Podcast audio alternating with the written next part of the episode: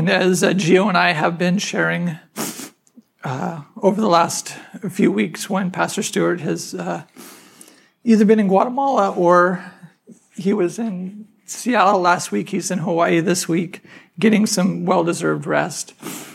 Um, we have been working through the, the Gospel of Luke.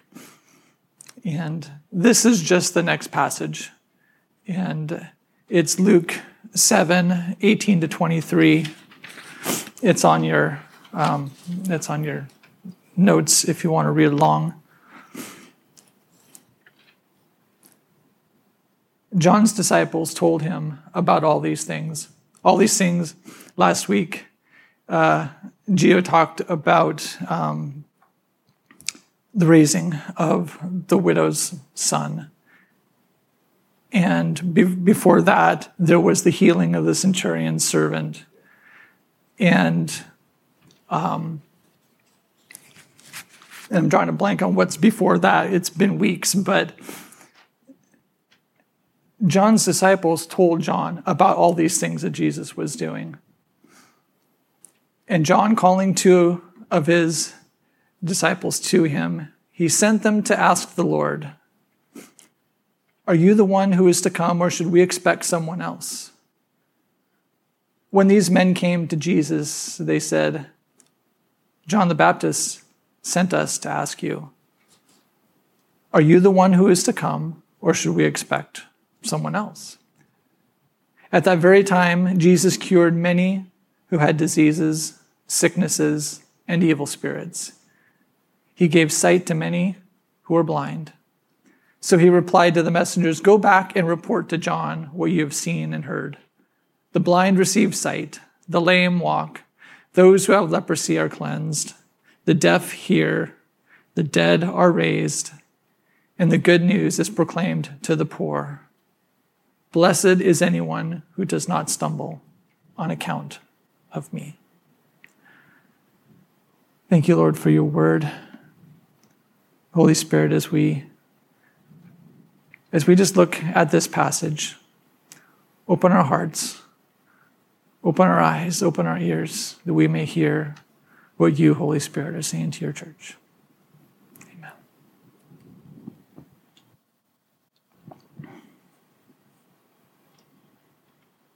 So, at the very beginning, John is saying, Are you the one who is to come? Or should we expect someone else? If we remember way back in the beginning of this gospel, John was prophesied to be a, a prophet in the spirit of Elijah. In the Old Testament, there are prophecies that says that in the spirit of Elijah, someone will come to herald in, to welcome in, to introduce to Israel the Messiah. And that was John. John, um, and if you want, you can go back first two chapters of Luke. It's it's there, and um, but because John had he, he was the herald of the Messiah. He had an expectation of who the Messiah was, or in his case, is present tense. And his expectation came from a cultural understanding that, and even a, a biblical understanding in the Old Testament, Messiah was to come and deliver God's people from oppression. And in this day and age, uh, or in, in this day and age in the passage, you know, the people of Israel were under Roman occupation. So this, and John wasn't the first. There were many other prophets beforehand who were. Um, there's the what they call the Maccabean revolt. There was there was a group of people under, um, forget the guy's first name, his last name was Maccabee. Anyhow, he, he rose up a group of people to try and overthrow the Romans. It failed. But who here likes to be under somebody's boot?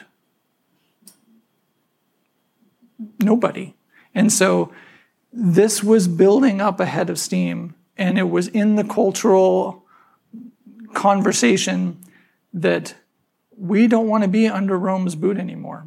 Yes, there were some of the uh, the priestly class who are like, let's get along to get along. You know, that they're bigger, they're more powerful. Let's just do what we got to do to survive. We understand that.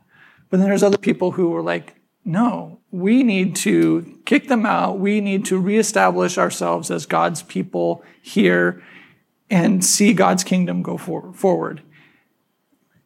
And that's where John was coming from. That was his expectation. And, uh, and so I don't think it was a lack of faith when he said, Are you the one who is to come, or should we expect someone else? I think he was just getting impatient. He was in prison. He had been preaching repentance. He had been baptizing people in the Jordan. He had been ushering people into, um, into a life of holiness, into God's presence. And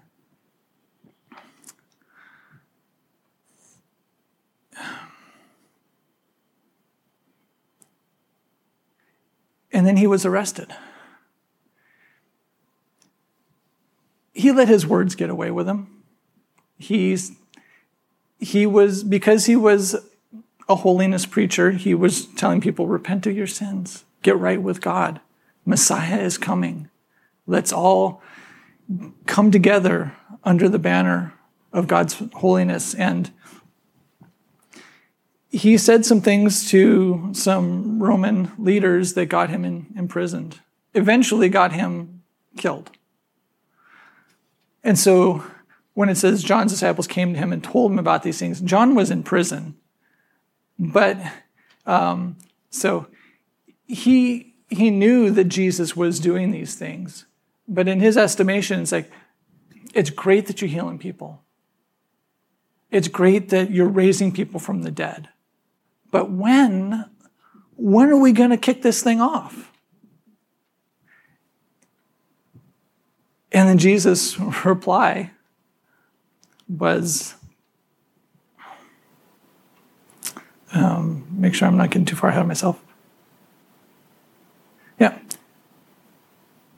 Jesus' re- reply was, go back and tell them what you've seen and heard. The blind receive their sight, the lame walk, those who have leprosy are cleansed, the deaf hear, the dead are raised, and the good news is proclaimed to the poor. Tell him those things. And so today we're going to look at some of those things. Oh, and last but not least, he said, And blessed is anyone who does not stumble on account of me.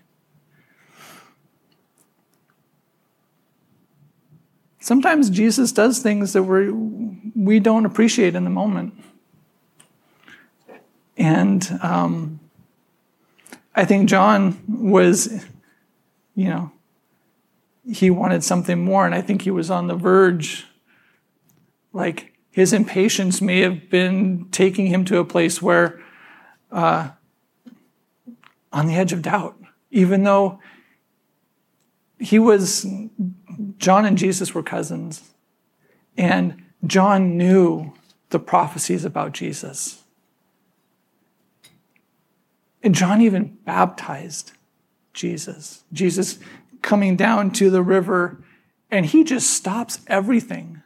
Behold the Lamb of God who will take away the sins of the world. So, John was just like, okay, come on, Jesus, what's going on? But let's get to. So I, I mentioned uh, John's expectations of Jesus. You know, when we when I look at passages of Scripture, like anybody, I try and find myself in them. I try and ask myself questions from them. And because I, I want to be changed by God's word. And I know, I know we all, we all do. So what are, what are our expectations of Jesus? So I'm transporting us from first century Palestine to today. As Leonard was sharing with us, now we have the Holy Spirit. Now we have God's power. Now we have God's word. Now we have God's people. We're, it's, we're in a different age of the church. And so I feel the presence of Jesus here and now. I can't see him like John could see him or his disciples could see him. But I know Jesus is here. And so, what are our expectations?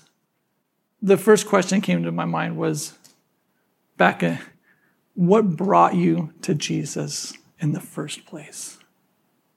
I, I shared last week that the love of God's people brought me to Jesus, ushered me into God's family.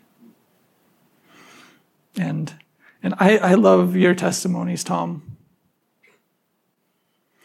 because it's the same thing.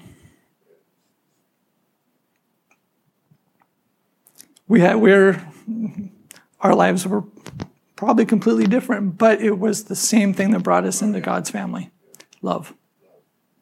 Period.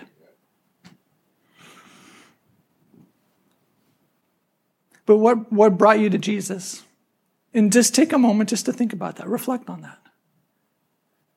As I mentioned at the opening of our gathering, that I've been listening to that podcast about Foursquare. And it's good just to think back, reflect back on what we know is true, on how God has met us, on those simple things. So just take a moment to reflect what brought you to Jesus. And did you expect it? I didn't expect it. A little itty bitty part of my testimony was that I was a punk kid who thought I knew everything. And, and in, by thinking I knew everything, I ended up dropping out of school. I ended up running with the wrong crowd. And my uncle, who um, no longer with us, but has brought many into the kingdom, he said, Not my nephew.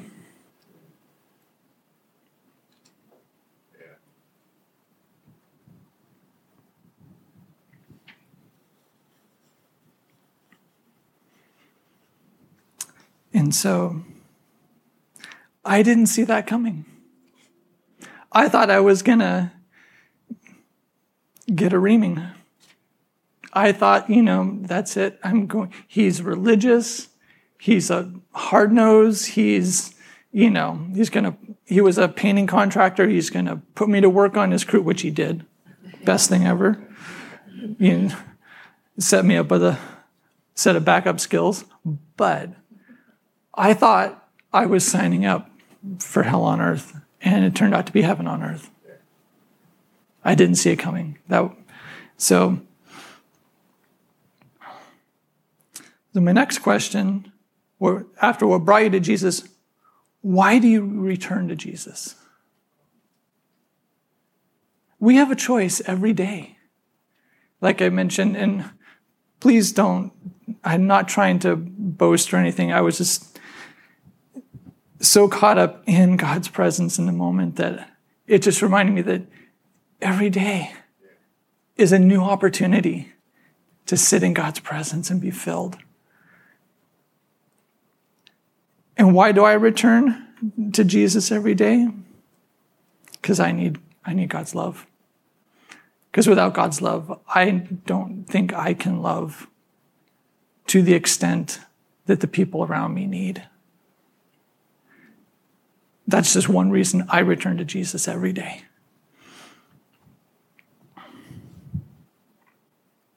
And another question what do you want from Jesus? I want a lot of things from Jesus.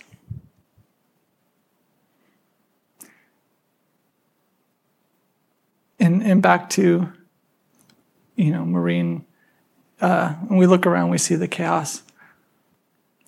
I'm, I'm a peacemaker. It's just who I am. I just want everybody to get along. And so a lot of times I when I pray for friends, for family, for situations, my heart says, can we just get along? Can we just respect one another? Can we just love one another?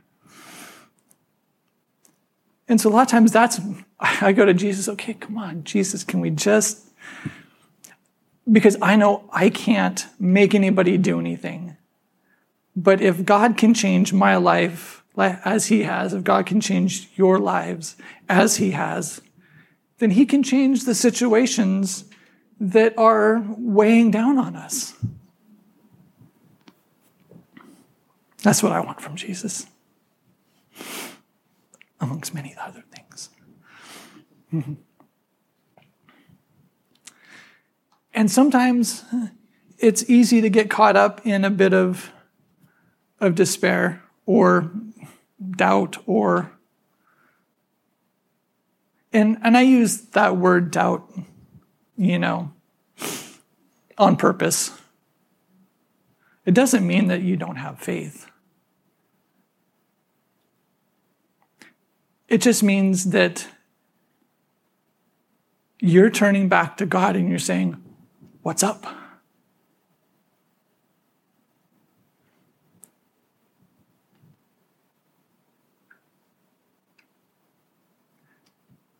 And even in those moments, our second point, it's good to remind ourselves of what God is capable of doing. So I've read this list a couple of times, and now I'm going to insert some different words. So it says, where it goes, um, the blind have received sight. So, yes, God can heal us, can give us physical sight. I have a friend, you know, in my 20s, I was a missionary around the world, and I had a friend. We went to this mission school together. I went to the Philippines, he went to India, and he was praying for somebody they came up with cloud, their eyes were cloudy when he came up. When they walked away, their eyes were clear. God can restore sight. But when I look at this passage from, as Dennis had reminded us, the power of God is inside of us. And so, can God change how we see from our heart? Yes, God can. The Lord can, can do that.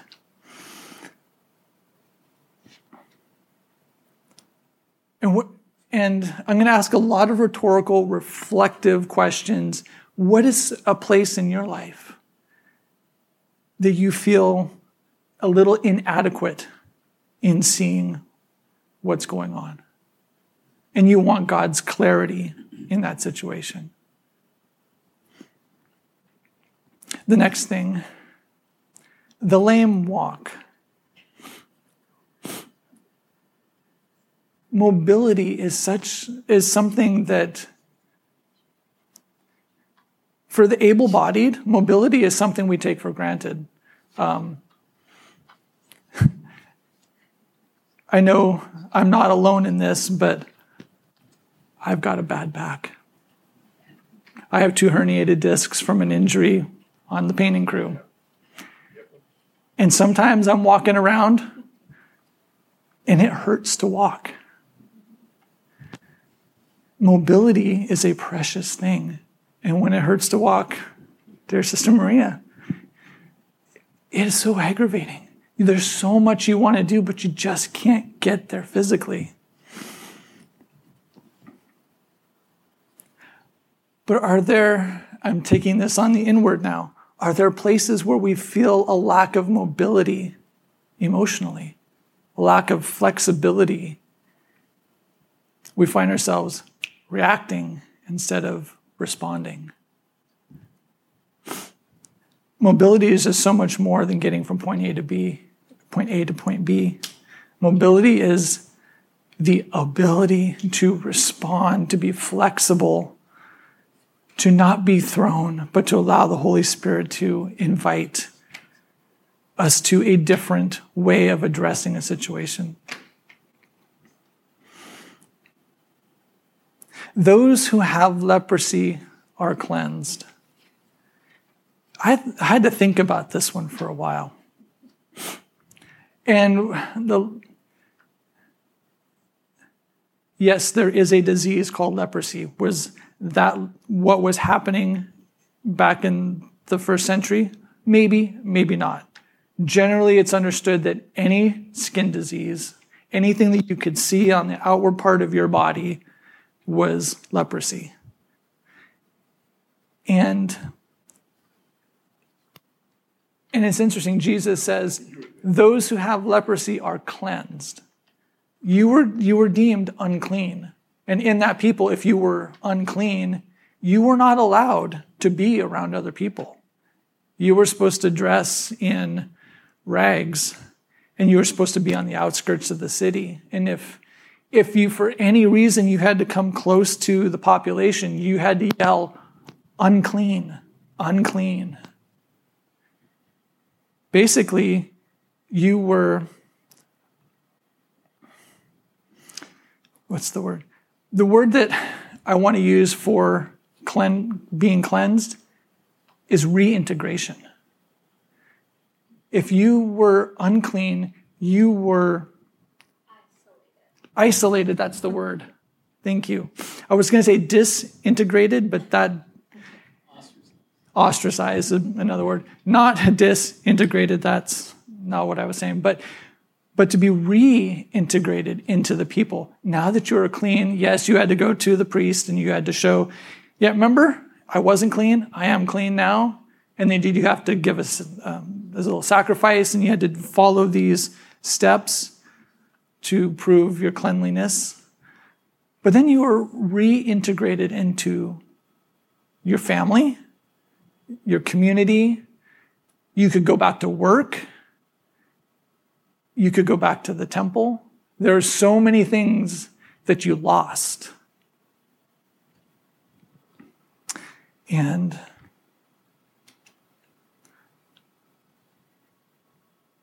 there, there are a lot of people, for one reason or another, and maybe even ourselves, sometimes we feel, for one reason or another, isolated, set, set apart, maybe even ostracized. Depends.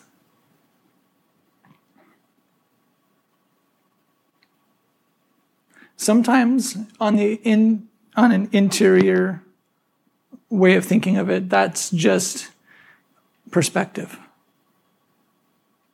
I am an introvert.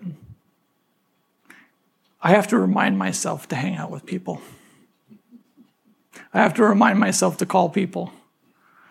I have to remind myself to have my office door open so that people can come and hang out with me for a few minutes. And it's a mindset. I have to say, the way I'm feeling is just the way I'm feeling. It doesn't mean that's how people think of me. And so the healing, yes, Jesus healed people, cleansed them, and got them reintegrated into society. Jesus can bring healing to us that we could reintegrate into different parts of our life. I'm taking up too much time. Uh, the ability to hear. I am like any other guy. Somebody can be talking to me, and I can't hear you. It's not that I don't want to, I'm just focused on something. And um, I've been playing in a band for 35 years. And if I'm in a crowded room, I might not be able to hear you. I used to tell my kids, you have, sometimes you have to look at me for me to know that you're talking to me. It's not that I don't want to hear what you have to say. I need your eyes. And that helps me to hear. Sometimes we don't want to hear what the Spirit is saying to us. It may involve conviction. It may be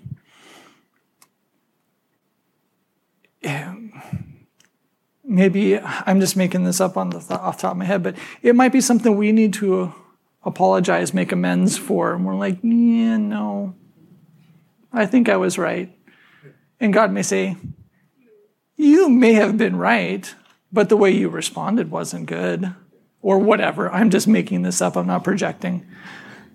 Um, but the ability to hear in the book of Revelation and even in the Gospels, those who have ears to hear, may those who have ears to hear, hear what the Spirit is saying to the church. That's my prayer for us, that we would hear what the Spirit is saying to the church.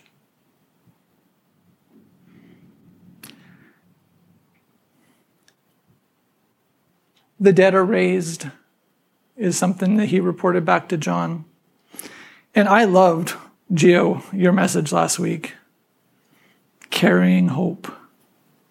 That was very powerful.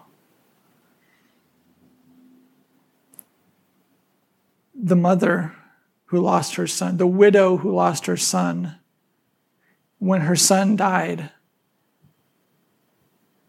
she lost hope. But Jesus came and raised her son and brought hope back to her. She was no longer destitute. She was no longer at the whim of society. She had her son to help take care of her. Hope was reestablished. And I was chatting with Gio because um, for some reason I got off on the, what was next. And I actually, for this week, I started preparing that passage. And then he spoke on it. I'm like, cool, you did a better job than I thought I could have done on that. But the one point that I was reflecting on is is there something in our lives where we have already committed it to the burial pyre? We've already we're already seeing the pallbearers take it away. We're like, that part of life is done. You're grieving it. You're whatever. It could be oh, you fill in the blank. The widow was grieving, like just that part of her life. She had committed it to the grave. It's done. But is it done for the Lord? Not always. And Jesus can resurrect things in our life that we thought were once dead.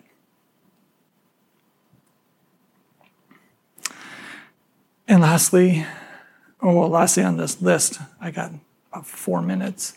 Um, the good news is proclaimed to the poor.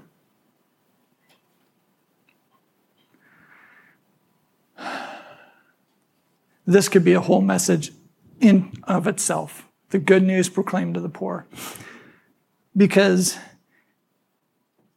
in the Gospels, where did my note go? The good news to the poor in the Gospels, Jesus is said of Jesus that he proclaimed the good news. And it was five out of six times, it was linked to the kingdom of heaven or the kingdom of God. And so, because when I, the good news proclaimed to the poor. What does that mean? I think Jesus was reminding John that the kingdom is here. You want us to revolt. You want us to come in and do this big takeover thing. We don't need to. God's kingdom is already here. And I heard this one theologian say, instead of kingdom, it, he was being a little coy, but he took the G out and said kin-dom. The kingdom is about kin. It's about relationship. It's about resource. Um, I've even heard it, another theologian call it the commonwealth of God. When it says kingdom in the Greek, it's just a realm of authority. That's just what the word means. And so, if Jesus is our king and Jesus has people, we are the people.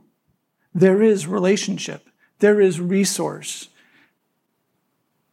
Good news to the poor if there is resource, then we can, we can, in God's kingdom, in God's family, our needs can be met. And that can go in any which direction emotional, spiritual, physical, you name it. You can be a part of God's kingdom and your needs can be met. I have a whole other part which I'm not going to have a lot of time to get to, but all of that was it's good to remind us uh, ourselves of what God can do. Now we get to allow God to surprise us. Again, back to I didn't expect love when I came to Jesus. Yes, I have some herniated discs, but after my injury, I was in a lot of pain and my body was actually disfigured from it. Like I couldn't stand up straight. God healed me. He used doctors and he used chiropractors and he used physical therapists and he used medication. But God healed me. Because none of those things are outside of God's realm of influence.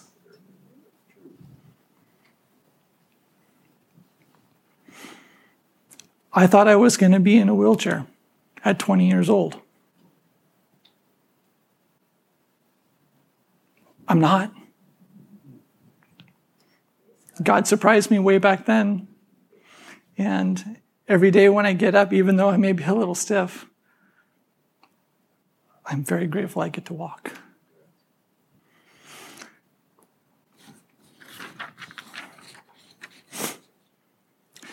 So,